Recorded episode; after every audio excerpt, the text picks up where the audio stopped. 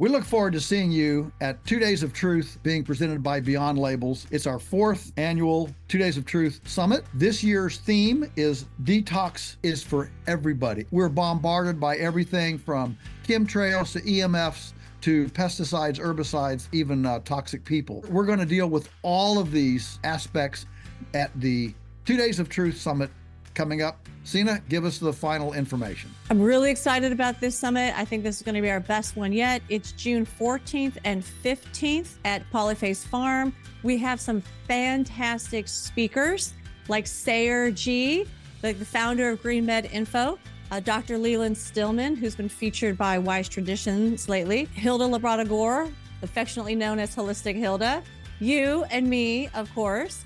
We also have, for the first time ever, a kids and teens program. So now the adults can enjoy the adult side while they know that their kids and their teens are having fun while also being educated by Joel, myself, and Hilda. It's going to be a blast. And this year, what we're going to do is we're going to actually teach you ancient and modern techniques for how to detoxify the body, mind, and spirit. And we're going to help you put together a personalized plan like an action plan that you can take home and start. As soon as you arrive home, you can implement this action plan and start your detoxing. You know, listen, folks, Polyface is only eight hours from half of the U.S. population. Take a long weekend, come join us, and uh, you'll rub shoulders with other like minded people, find our tribe, and be encouraged. It's a lonely place out there lots of times, especially if you're a bit of a maverick.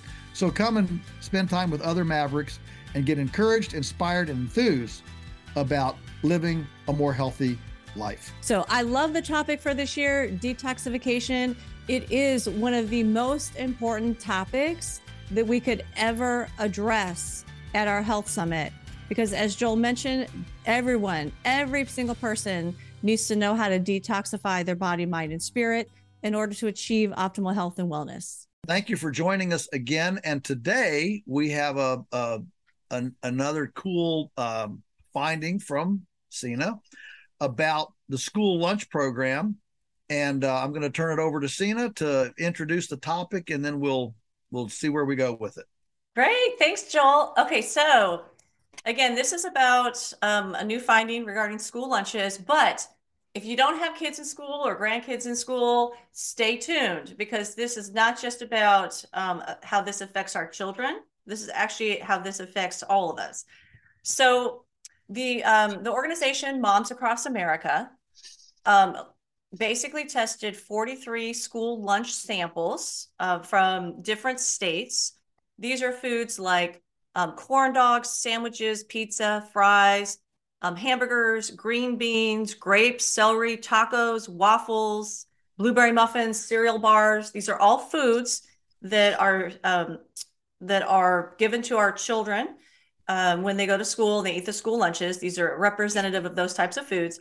They tested 43 different foods, and this is what they found 95% of the school lunch items con- contained carcinogenic, which carcinogenic means you know cancer causing.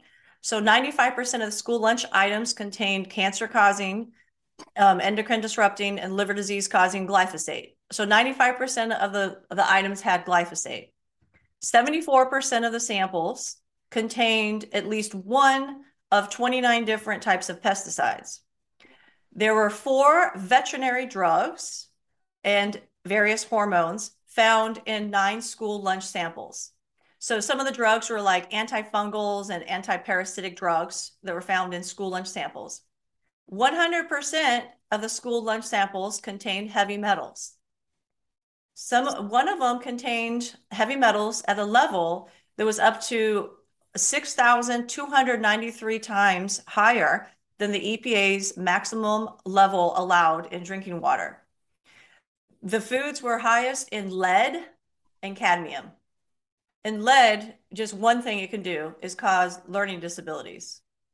And of course, no surprise, the samples of these foods were all, as they say, abysmally low in nutrients. So this again is just 43 food items representative of what our kids are eating in their school lunches. And they're testing positive, the vast majority of them, for glyphosate, other pesticides, heavy metals, some of them for hormones and veterinary drugs. So, so we finally have some data, some real data to support Joel, your and I long-standing claim that the food that not only that we're feeding our kids in these school lunch programs, but the food that's actually this is for the most part this is representative of a typical Western diet, right? Most the Western diet most people consume about 80% of their calories from processed foods. Hi everybody. To watch the full episode of Beyond Labels, click on the subscription link located in the description box.